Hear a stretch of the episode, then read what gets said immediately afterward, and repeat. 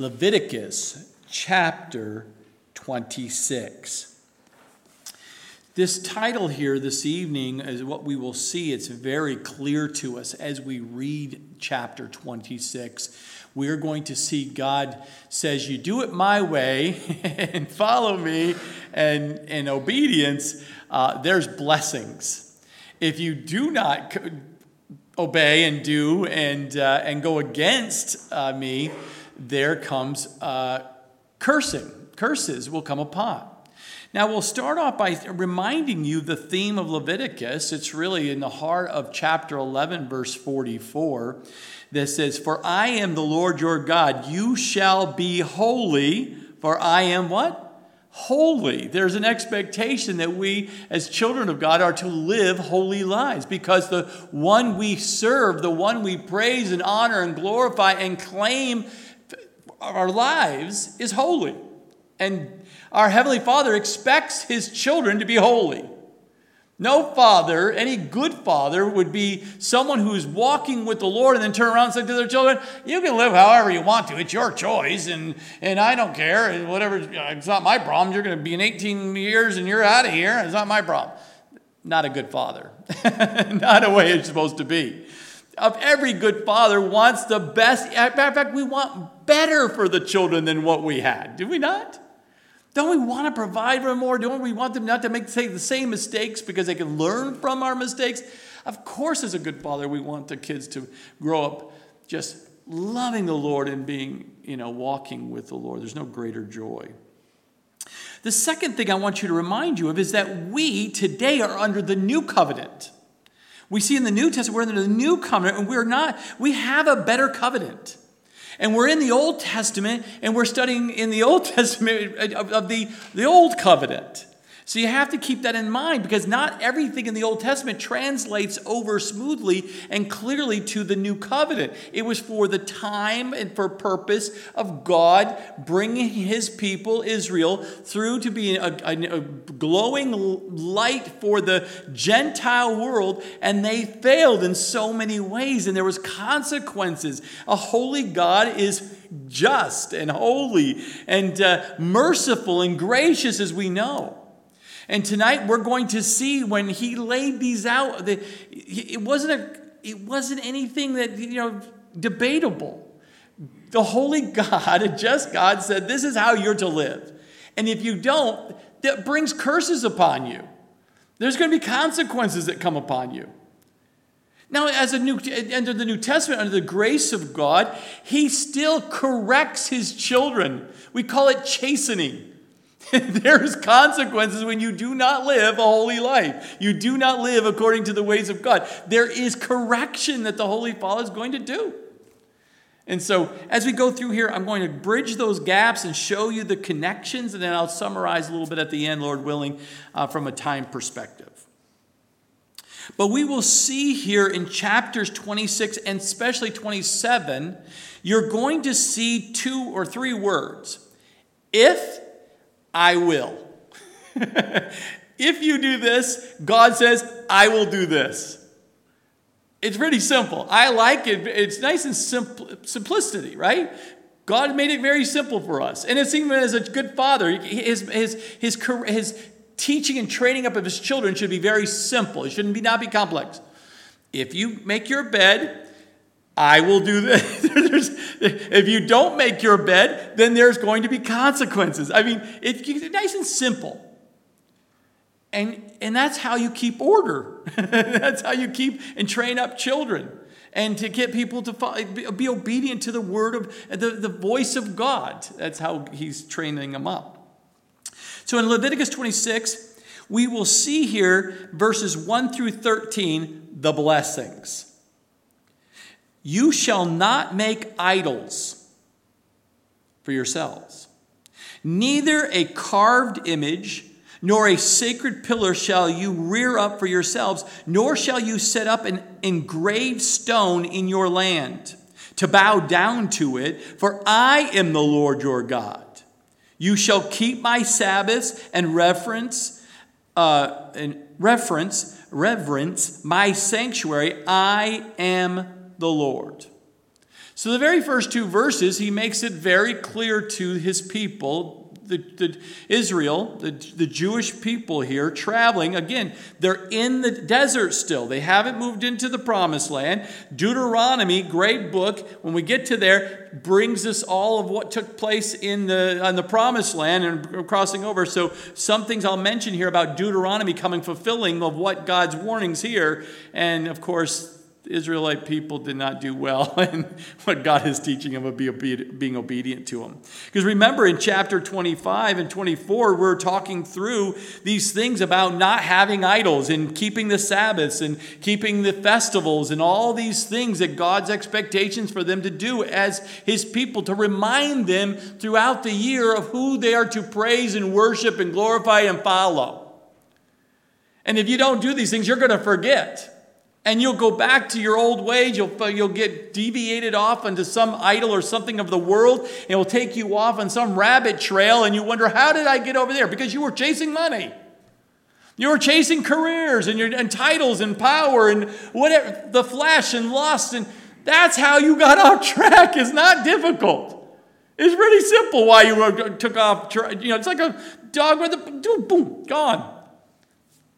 And, and then your master, your owner's calling you back. and if you're obedient, you come back. If you're not, you're gone. And you're always in trouble.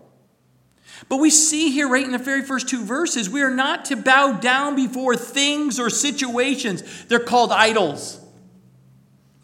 The word here for idols, it means nothings. Stop chasing nothings. Oh, I think this is something. No, it's a nothing. It's just become an idol for you. Chasing to get that special car that you've dreamt of for 50 years to midlife crisis. That's just an idol you've been chasing. And then you get it, then what is it? You get sideswiped and it's gone. It's like, well, what happened to that idol? And if it's not an idol, it's a person. And it can be anybody. It could even be your spouse becomes an idol and stops you from following God especially if you've chosen a, a, husband or a wife, your spouse, that doesn't know the Lord and doesn't want anything to do with the Lord. It Could be a job, it could be a, you know, again, anything. You're chasing a childhood dream of nothing because it's something you've always dreamt of. Well, you make sure it's of God before you start chasing and put all your time and money and energy toward it. If not, then you're just wandering off and chasing off. And that's why he says, be very careful. You are not chasing nothings for yourselves. And he describes it. Don't have carved images. And people say, that's not, people don't do that today. Oh, yes, they do. They create all kinds of little things. They create their dream home. Yes, they carved out themselves a beautiful little home there on the view. And everything they put toward is toward that thing. And if it doesn't go well, whoo, watch out. If it's not a carved image, then it could be a, a pillar, something very monumental, a love me wall of plaques that show that I have a big, lots of accomplishments. And I got my pillars up there so everyone can see the pillars of what I've accomplished. And they can become idols. And then when you think you've achieved your ultimate position and, uh, and uh, status, then God has a way as a, with a child of God to bring them back, us back down from that and not have the ability to have it. Or rear up for yourselves, or nor shall you set an engraved stone in your land. And, and I, I picture that when I read that as like, I, I'm going to live to, to be so wealthy that I can have my name on the side of a building. I want my name engraved in this to show that I gave money. Or I and my, something in the plaque, or, you know, the star at Hollywood, you know. I want it engraved. I want, I want everyone to know who I am. But be very careful. Because if you don't, he gives us a warning there of the blessings that will come if you don't do that and you keep my Sabbaths, my time, what I've set aside, and, and have a reverence for my sanctuary, my place of coming in and meeting with me and spending time with me, God says. When you do this, I am the Lord. I'm the creator of the universe. I created you in your womb of your mother. And I'm saying you spend time with me and make me the, uh, the one you worship and him, me alone. And you spend time with me, there's blessings. Many will use excuses to justify their behavior of why they do not devote completely and surrender their lives to God. People are very quick. My job won't let me really have that time to do that. My spouse won't let me have time to do that. You know, there's demands all the time, everywhere, kids, yeah. God says there's no excuses. he says you can't give anything out there. Don't be chasing things around and justify now you don't have time and money and energy, whatever, to do to serve God and go where He wants you to go. No, no, no. That doesn't cut it with God. He knows, He knows the heart. He knows in his, your thoughts, as we've learned in, on Sunday in, this, in the Hebrews, He knows your thoughts and your intents of your heart. we can't fool Him.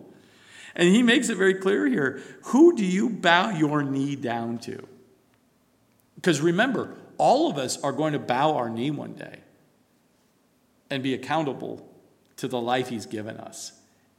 He, we are. Very clear in Revelation and other uh, parts of the scriptures. Now, he says, if you walk, that's our first if. If you walk in my statutes and keep my commandments and perform them or do them, don't be just hearers of the word, be what? Doers of the word, be, be perform them, do them. Then I, then here's the then, then I will, what does God promise? I will give you rain in its season the land shall yield its produce, and the trees of the field shall yield their fruit. Your threshing shall last till the time of vintage, and the vintage shall last till the time of sowing, and you shall eat your bread to the full, and dwell in your land what? Safely. Oh, how wouldn't that be beautiful to just live in a land that you feel safe in?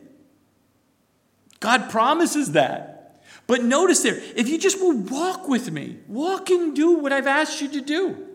Just walk. I didn't ask you to run a marathon. I didn't ask you to run a. In, in some analogies, we see of that in illustration. But he says, just walk in my statutes and keep my commandments. Do them. Don't just talk about it and say, oh, yeah, yeah, I know about that. No, he says, do it. And then he says, I will give you what? Rain in its season. Meaning, in the appropriate season when rain is supposed to come, you're going to get it. It's perfect. Now, you can have rain in all throughout the summer, and we call it flooding, right? And it's out of season. It's not spring. It shouldn't be doing this. Or if we have a very dry spring, there's no rain. We should have spring, you know, rain going on. So you can have rain out of season, and it causes chaos and problems for people. God promises, I will bring the rain in its season, its season, it's when it should be happening. And the land will then produce great fruit. It's going to produce not only yield its produce, meaning it's going to be a volume. You're going to have a lot of tomatoes and a lot of peppers. It's going to just produce the corn, it's going to produce the wheat, and the trees will even be fruitful. And I love verse 5 because any farmer will tell you are we going to get through this season? Are we going to be able to cut the hay in time? Are we going to be able to get the corn in in time? Are we going to get the silage in in time? And the weather is going to cooperate. It's too wet. We can't cut it yet. We, he says, I promise if everything will line out so perfectly, it will work out just fine. And it'll be so fruitful and it will be so good. It will go right as timing. You notice that? It, threshing will be right on time. It will go right up. And when vintage is happening, you're harvesting the grapes, you're not going to be behind. You're not going to be ahead. It's going to be perfect timing, and God's timing is going to be good and right. You, you just do his, his will. If you're in His will and just follow Him daily, don't think about yesterday, don't think about tomorrow. Be in His will today. He will take your steps. In a way, it reminds you of Proverbs 3. 5 and 6 Trust in the Lord with all your heart and lean not on your own understanding, but in all your ways acknowledge him. He shall direct your paths.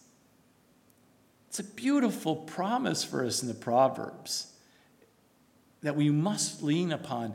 Don't trust in your own understanding. Don't trust in the idols that you could get deviated off from uh, and these, these things that can take you and distract you from what God just wants you to worship Him and be obedient on a daily basis. Just do what He's called you to do daily and, and you'll be living in safety. You will have plenty of food. You'll, you'll be full. You're not going to be starving. You're not going to be wondering where your next meal is. He's going to provide for you so beautifully.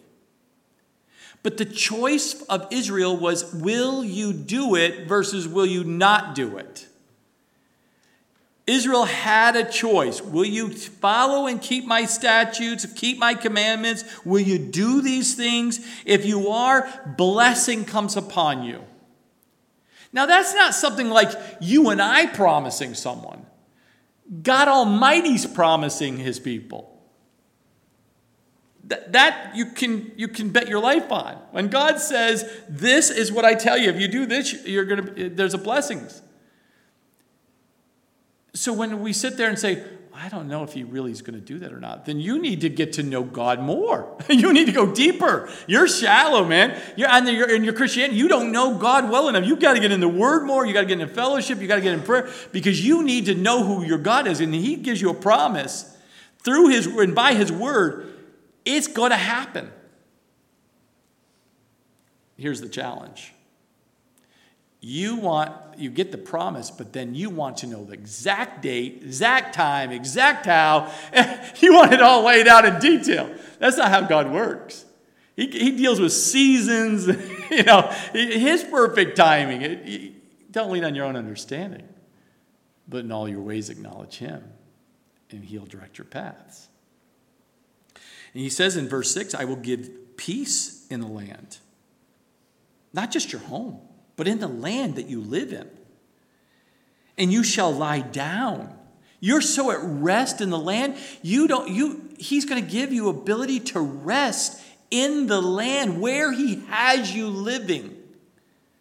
And none will make you afraid. Not only can you sit there and have peace, you can have you lie down and rest. He says, I will even protect you. You don't have to be afraid of anything or anyone where you have, I, I've got you covered. You're in the palm of my hand, and nothing touches your life unless it's been Father filtered first. And I will rid the land of evil beasts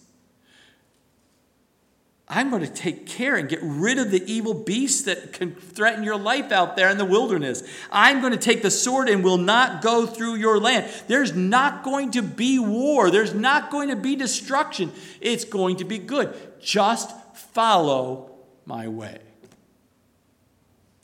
Then he says in verse 7 you will chase you will chase your enemies if they and they shall fall by the sword we would translate that, they'll fall by what? The word of God. The sword before you.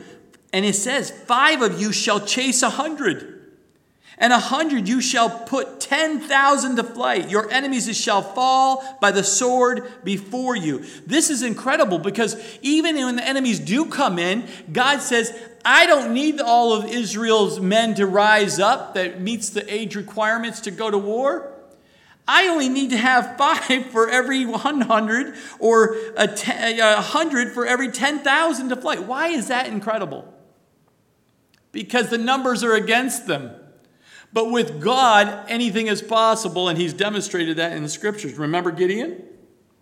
Remember Gideon? He had a, coming against a, a, was it somewhere around 135 Midianites, and what happens? He gets his his, his, uh, his warriors were, was limited down over through a process to 300.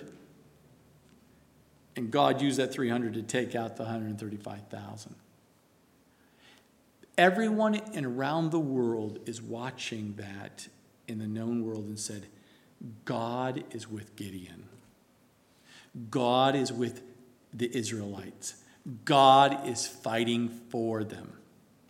And it was true all the way through their wilderness experience. And it will be true when they go into the promised land. And it's true for you and I. When things seem like you have to have an army the size of your enemy, the giant that is in your, your, your life, and God says, No, no, you just need me. You just need me. We'll take that giant down in your life, we'll remove the enemies. Just be in my will. Just follow. Do it my way. And watch how I work in it through your life.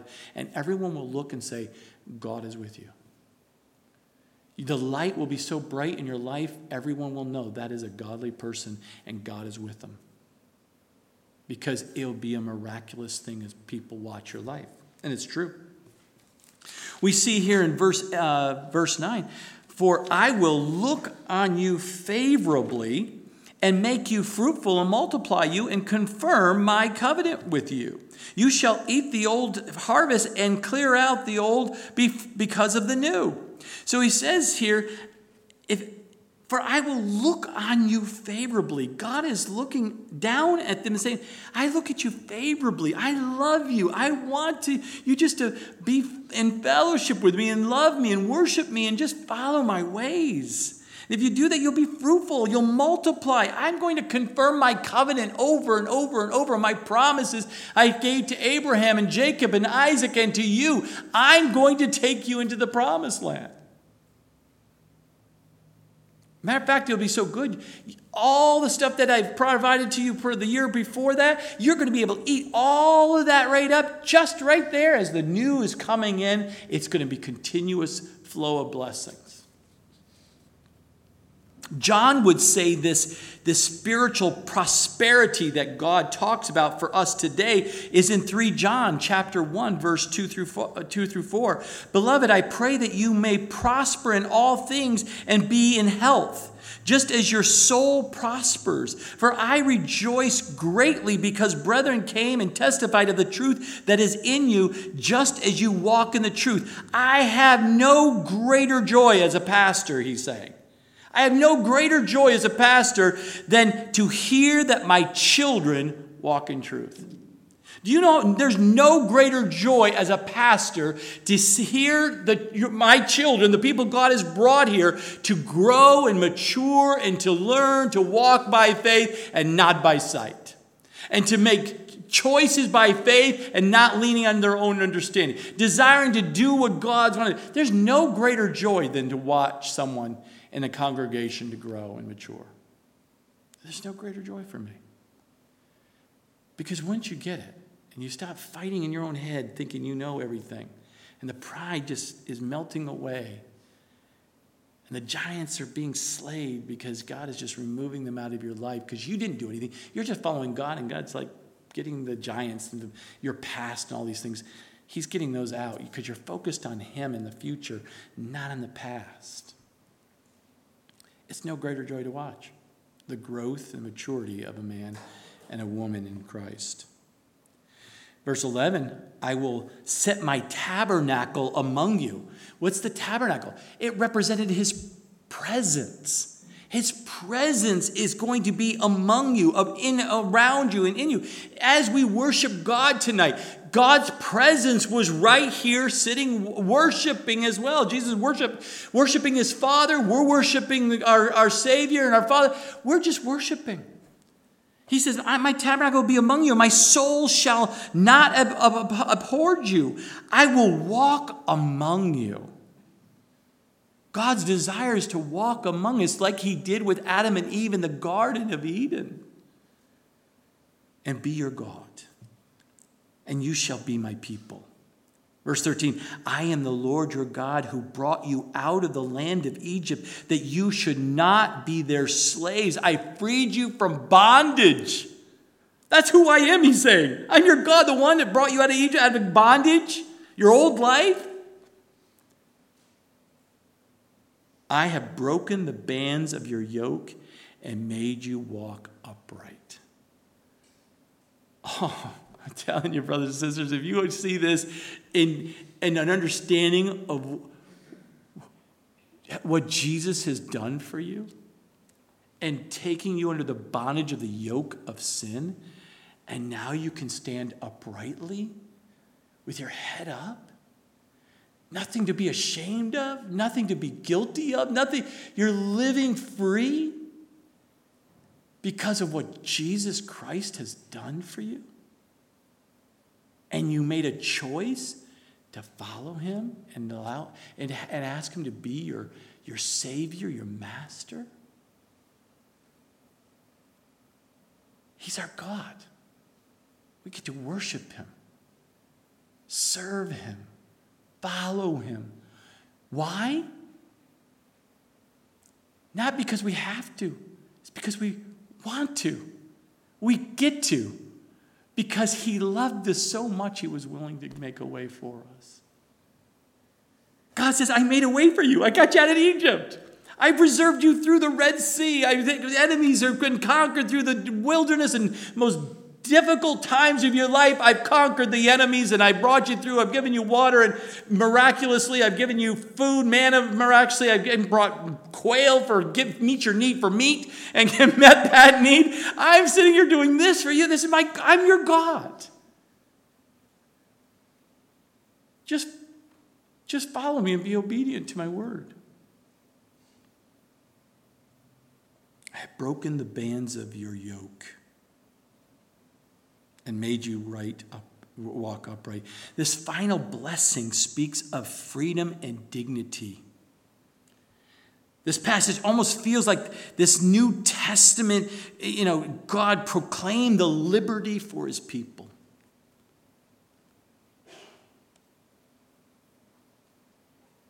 I have given you liberty. Just walk with me, talk with me. Spend time with me. It's a beautiful thing. Now we get to the hard part, the curses on verse 14. We see the 14 through 39. It says, But if you do not obey me, so he makes it clear. He's not leaving you hanging there going, wonder what would happen if we don't do this. kind of makes it really clear for us. Is that, well, I didn't know. Man, if only if God would have told me what, what my consequences would have been, I wouldn't have thinking about doing that. No, you, you your excuses are lame. that doesn't cut it. It might cut it with someone you, your friend, go, oh, yeah, you're right. I, I wish you would have told you. Yeah, that might cut it with some friends and maybe your husband or wife. That won't cut it with God.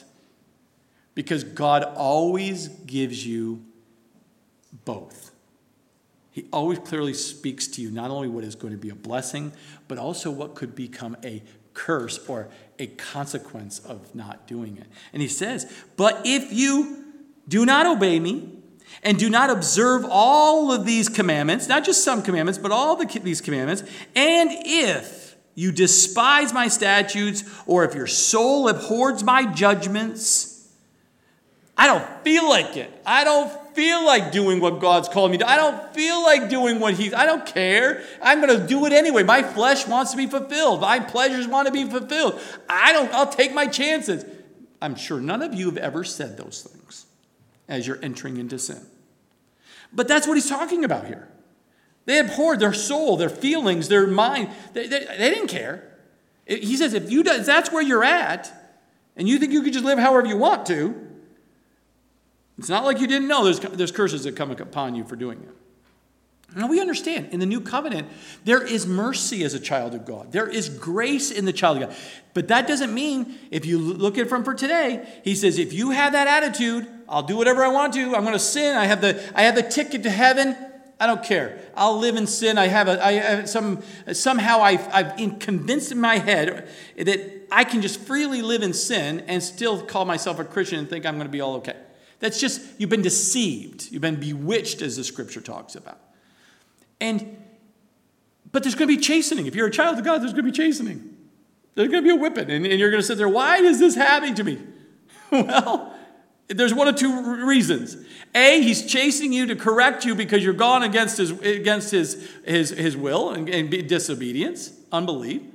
Or he is allowing this to happen to instruct you, to correct you, or to, to raise you up, or to, uh, to help you mature in your faith. It's one of the two. You need to seek the Lord. Lord, why is this happening? Is it you're just helping me to mature by faith through this, or are you correcting me? You have to, the Spirit of God's going to show you. But here, God said, if you don't obey and you don't keep the statutes, you don't keep my judgments, and you're emotionally all unstable and says, I'm not doing any of these things, so that you do not perform all my commandments, but break my commandments, verse 16, I also will do this to you. I will even appoint terror over you. You will notice there's seven things that we're going to see. The first five are all within the tri- all within the family. It was all within Israel. But the last one, it takes it outside of that, and all of the nation, all the people outside of Israel, uh, of the of the of the tribe of Israel, they're going to see God correcting the people. They're going to go into bondage. So just watch this as we go through. I'll even appoint terror over you, waste, uh, wasting disease and fever, which shall consume the eyes and cause sorrow for the heart. Uh, do you want disease to come into your life? As he's saying, disease is going to come into your life. It's one way I'm going to get a hold of you. You're going to get a little sick at points. And oh, by the way, you're going to get a fever that you've never had before. Okay, got your attention yet? That's one way God said he was going to do it. And you shall sow your seed in vain. You're going to go out there and work and plant that seed like you are living your life like you've always had because you got to get it in there. But your enemies, these enemies will shall eat it. All of that work you've done, you're not going to benefit from it whatsoever. Your enemies actually are going to benefit from that work you've done. And I will set my face against you and you shall be defeated by your enemies. Those who hate you shall reign over you, and you shall flee when no one pursues you. You know what that means? You'll get to a point where you're going to be paranoid that people are chasing you, paranoid someone's going to come after you, paranoid you're going to lose things. You'll get paranoia starts setting in when you're out of the will of God. He says, when you're thinking, this is what's going to ha- start happening to you. You're going to get paranoid. Verse 18, and after all this, if you do not obey me, now I love this. I'm going to allow these disease and fever and paranoia is going to start setting in because you're so unstable emotionally because things are unraveling and the enemies are getting benefit. You've worked hard you put you putting 25 years into a company and now you're being ousted and someone else is coming in and taking all the work you've done and starting that company. Blah blah blah blah blah. You can see this all play out. For them they planted the seeds and they don't get the benefit. Now, he says in verse 18, after all of this, if you do not obey me, you would think after all of this, God's showing you, I'm bringing judgment here. Do I have your attention yet? Well, God obviously knows the people and says, Nope, they don't know me yet. Then I will punish you seven times more for your sins. Not just once, not just one for one, but seven times more than your sins. That's the first time we see this. So, a few more times here. Verse 19 I will break the pride of your power. What causes most conflict in any relationship? Pride. Why won't they follow God's ways, His commandments and statutes and Sabbaths and the things that God lined out? Pride. Why did Adam and Eve get themselves in the situation that they find themselves? Pride. Why did Lucifer get into a position where he finally gets kicked out of heaven and becomes what we know as it refers to him as Satan? Pride.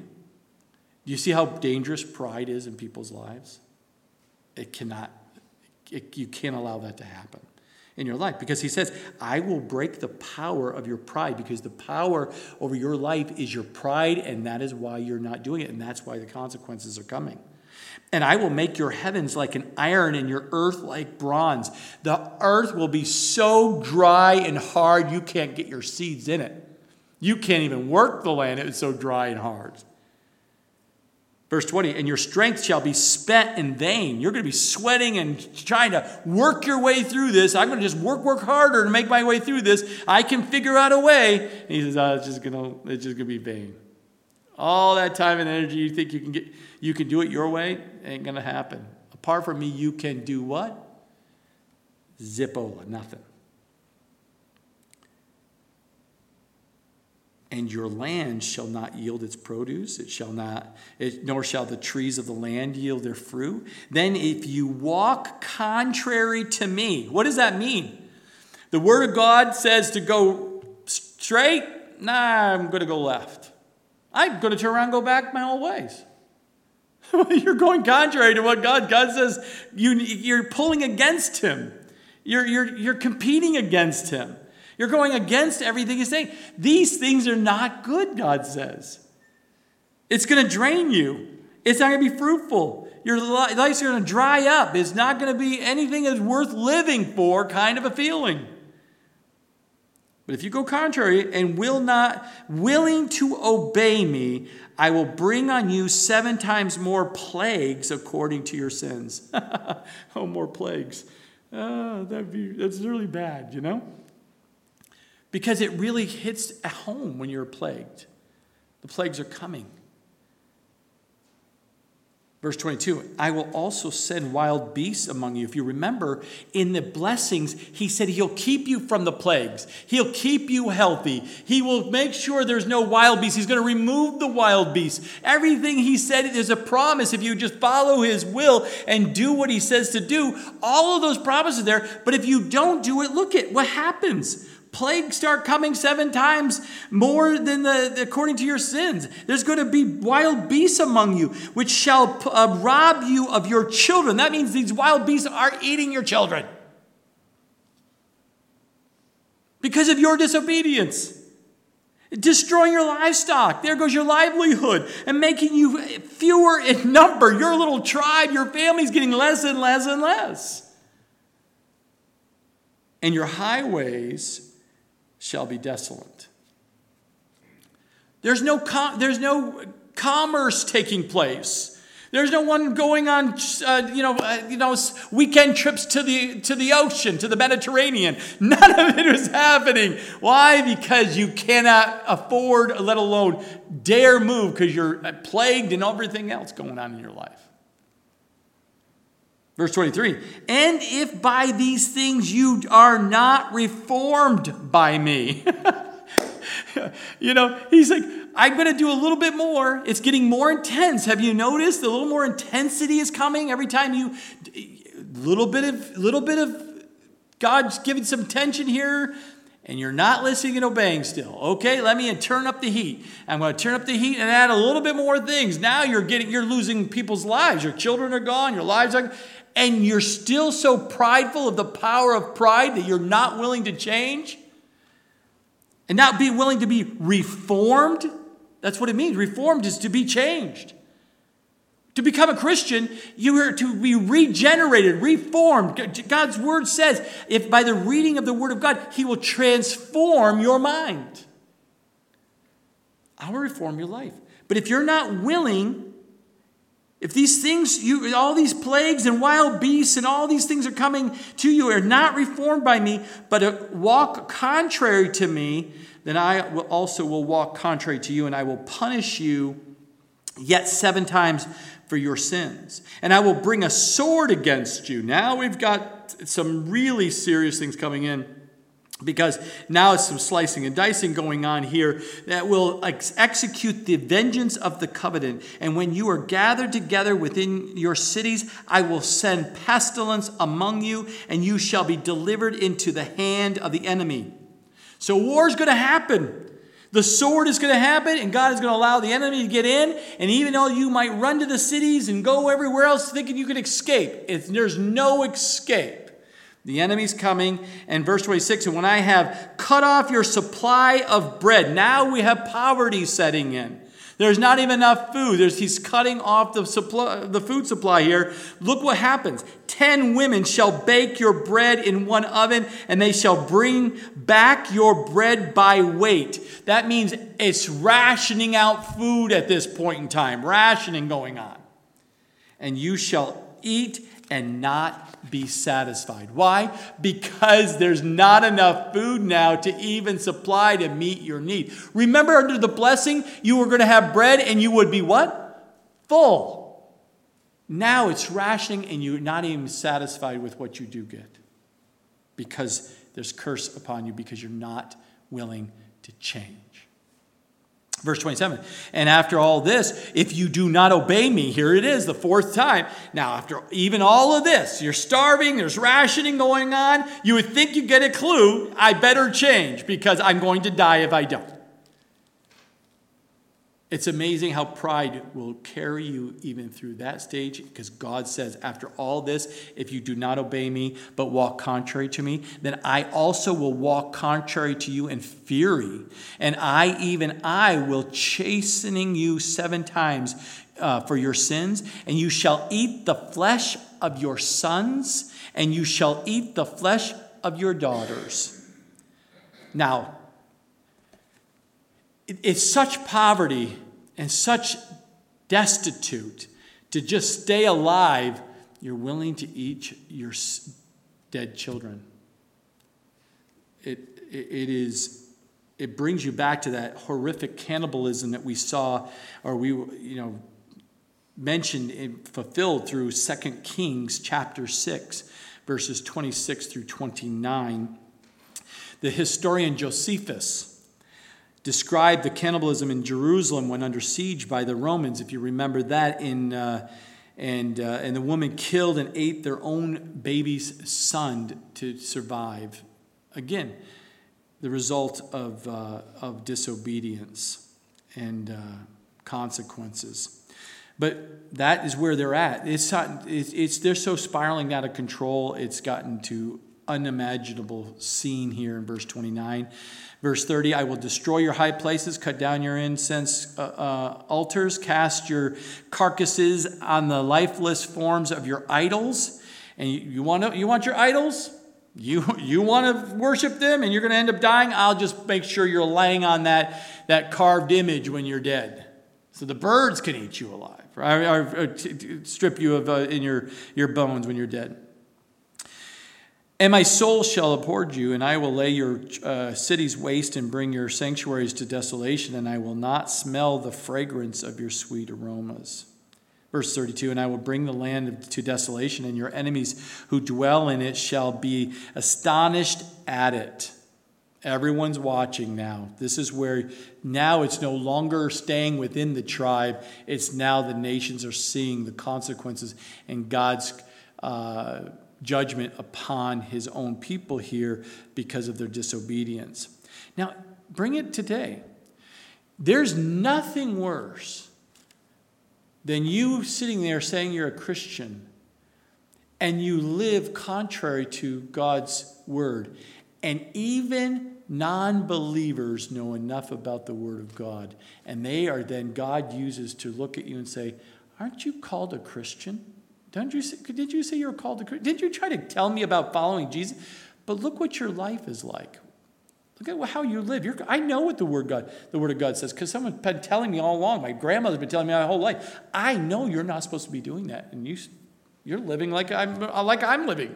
Why would I need to change if you're at the same party and smoking weed and doing all kinds of drunkenness going on? Why would I change? Talk about a correction where God brings people outside of the church, outside of your, outside of your brothers and sisters who should be correcting you if they know about it, but then brings the outside Gentiles to come and tell you, you're not living according to the ways of God. That's how God does it today in other ways. But He's going to show it to you, and it's going to hurt. So I will bring the land to desolation, and your enemies who dwell in it shall be astonished at it, and I will scatter you among the nations. Draw, uh, draw out a sword after you, and your land shall be desolate, and your cities waste. Then the land shall enjoy its Sabbaths as long as it lies desolate, and you are in your enemy's land. And then the land shall rest and enjoy its Sabbaths as long as it lies desolate. It shall rest for the time for the time uh, it did not rest on your Sabbaths when you dwelt in it. And as for those who uh, of you who are left, I will send faintness into your hearts and in the lands of your enemies, and the sound of the sh- uh, shaken uh, leaf shall cause them to flee. They shall flee as though fleeing from a sword, and they shall fall when no one pursues. Again, paranoia Verse 37 They shall stumble over one another. Can you imagine all stumbling just to get out of there because it's just crazy and chaos? As it were before the uh, sword when no one pursues you, and you shall have no power to stand before your enemies. You shall perish among the nations, and the land of your enemies shall eat you up. And those of you who are left shall waste away in their iniquity in your enemies' lands, also in their fathers' iniquities, and which is which are with them, and they shall waste away. So here in these verses here, 32 through 39, we see that uh, some consequences and serious things taking place here because God said, if you remember, and we know uh, in the scriptures, that when they would not obey to rest the Sabbath year of the land, that God said, You may be going up quite a few years not doing what I ask you to do regarding the Sabbath year, to rest the land for a year and do not touch it. Leave it alone. Let it rest. I'm going to get that back. You may think you're getting away from it. I'm going to get it back. And we know historically, we know in the scriptures, they were 70 years they did not keep the Sabbath year. And God collected that seven times 70, 490 years of captivity. God says, You're not going to do it willingly. I'll put you into captivity with your enemies. You'll be slaves, and it's going to be terrible. And I'll rest my land like I said it has to rest. God is going to have his way. It doesn't matter. He's going to have his way. It's going to be the easy way, it's going to be the hard way. He's going to have his way. And so, sure enough, he tells us right in the scripture, and we see it played out obviously later on in the scriptures where he had to rest. Now, in verses 40 through 46, we're going to, yes, wrap up here the blessings of repentance. But if we confess, another big but here, but if they confess, their iniquity and their iniquity of their fathers with their unfaithfulness in which they were unfaithful to me, and that they also have walked contrary to me, and that I also have walked contrary to them and have brought them into the land of their enemies, if their uncircumcised hearts. Remember, we studied this on Sunday. It's the intent of the heart. God looks at the heart. Their sinful hearts, it's referred to as the uncircumcised hearts here, are humbled and they accept their guilt. Very important here in verse 40 and 41. Just saying sorry is not repentance. You must, he says, if those who are willing to come to me and confess what they do is going against me, rebellion, sin is it, will they come and confess that this is wrong and goes contrary to the word of God?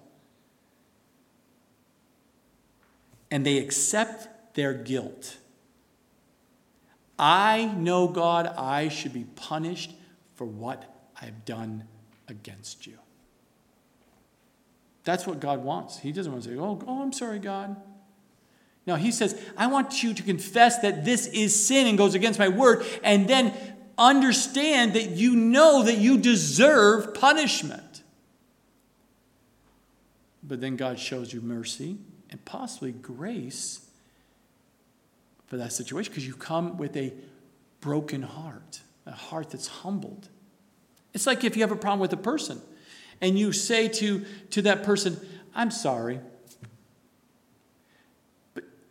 was there repentance? Was there truly understand that it was you, you went against that person and that now you need to actually not just say you're sorry, but you have to change the way you're dealing with that, that person. You have to change whatever that situation to demonstrate that you're not going to continue to do it that way.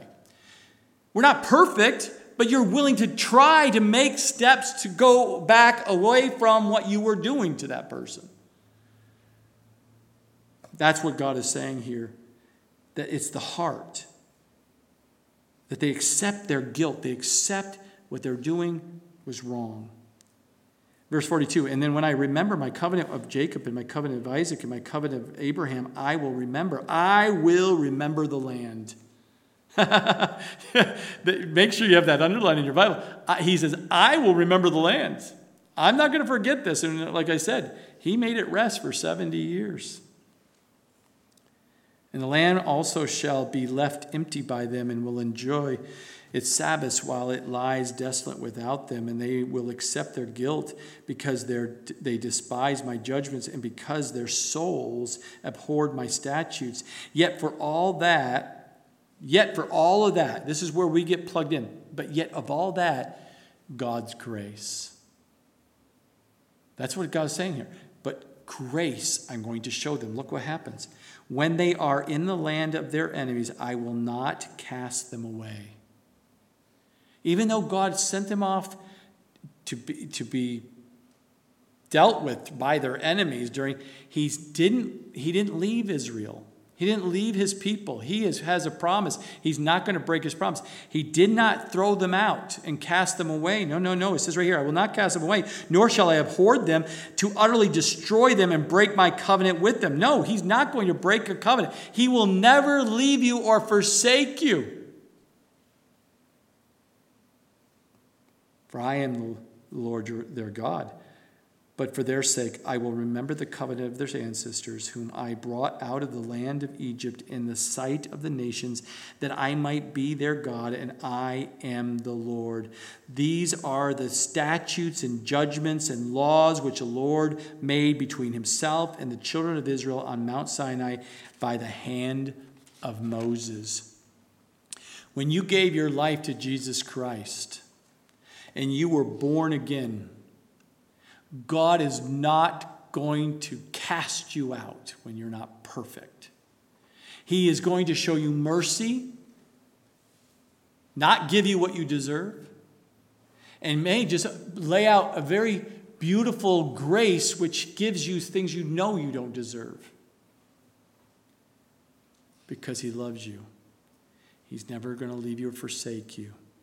Yes, you've screwed up, but you better confess that you know it and you better repent of it and change and, uh, and take full responsibility of the guilt of, of knowing that that was wrong. And then cry out for God's mercy and grace to help you to change.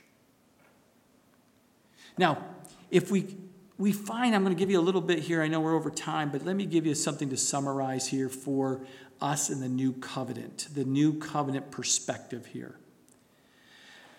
Are we under the same covenant of blessing and cursing? That's the question. Many people will read this and automatically go, I'm cursed. I'm going to be cursed. Oh, my life. You, know, you get all emotional and, and tied up in knots, and I have to untie you over a period of time to help you understand God's grace. But to some, Galatians 6 7 kind of dis- demonstrates this for us in the New Testament. Do not be deceived. God is not mocked, for whatever a man sows, that he will also reap. And we use that a lot. But we have to understand the context of that scripture. Paul is not promoting some law of spiritual karma that many people refer to it. It's not a spiritual karma that ensures we will get good when we do good. Well, you got good. Oh, because you must be doing good things. Oh, that's a bad. You, you must be doing bad things.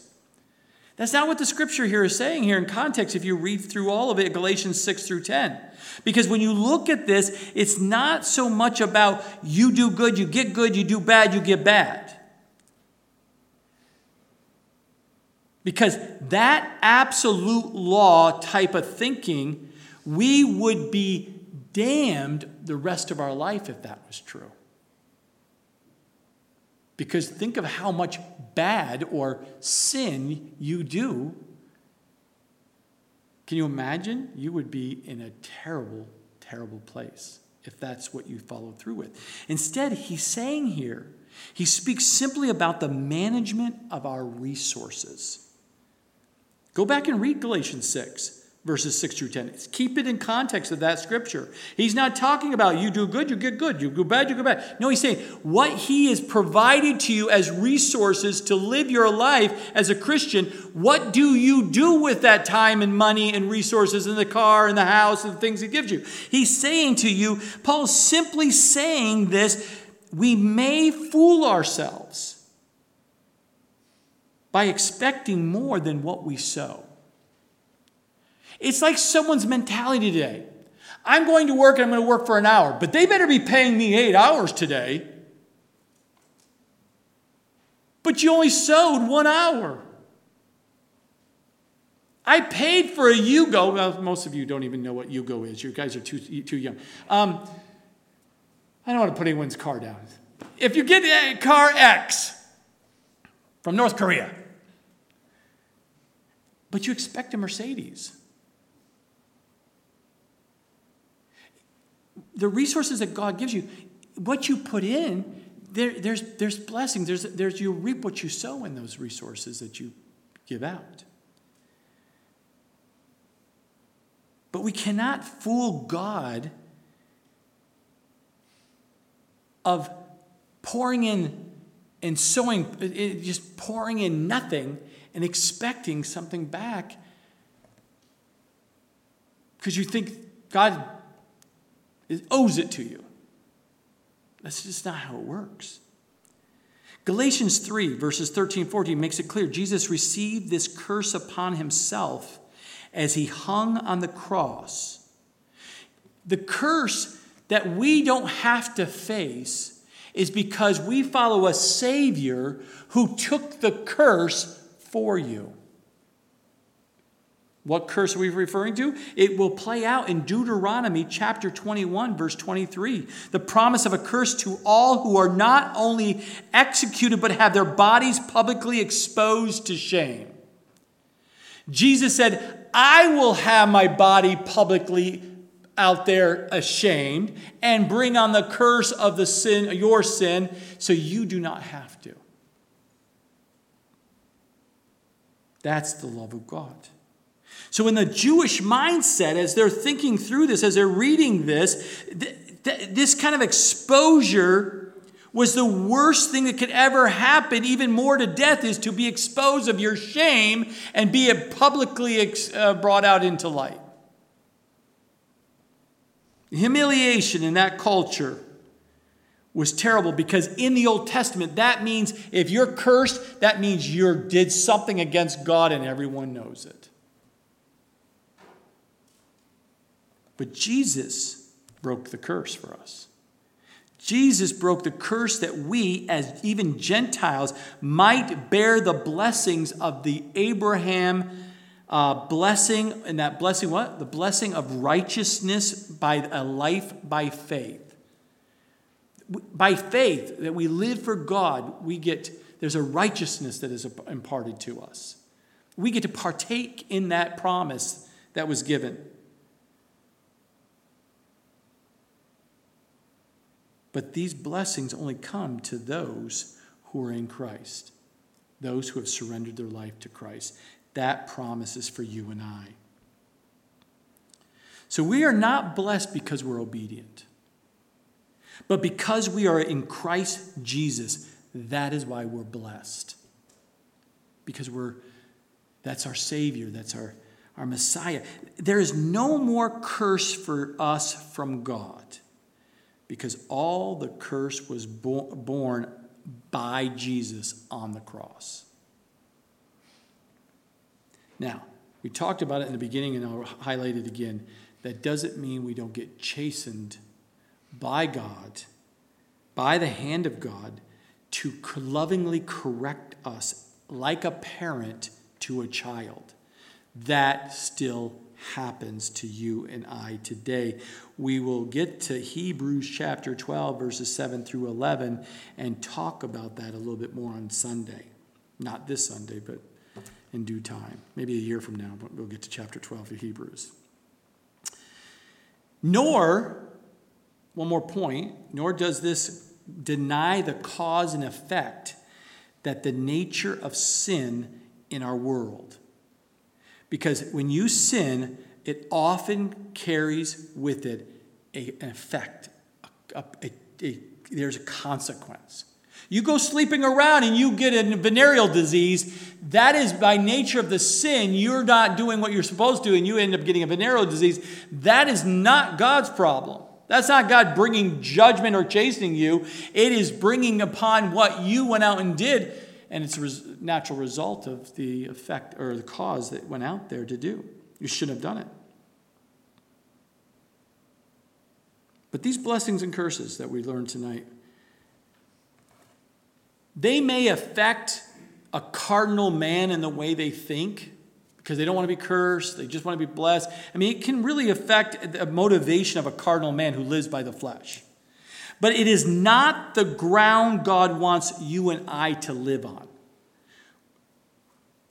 Believing Jesus didn't bear all the curses we deserve will cause you to have a shaky Christian life because you're always thinking God is going to curse you or judge you. You have to remember that Jesus bared all of your sin, He took all of the curses upon Himself. But the opposite of that coin or flip that over is believing we can be blessed in any other way than Jesus Christ. Sometimes people as a Christian live like I can be blessed and should be blessed even if I go contrary to Christ. Like I can sit there and be blessed in any other way. I can go follow Buddha and I'd be blessed. If I follow this karma, I'll be blessed. If I go worship the trees and the creation, I'll be blessed. That is not scriptural. That's not, uh, that's not correct. We're blessed because of our relationship with the Savior Jesus Christ. That's it.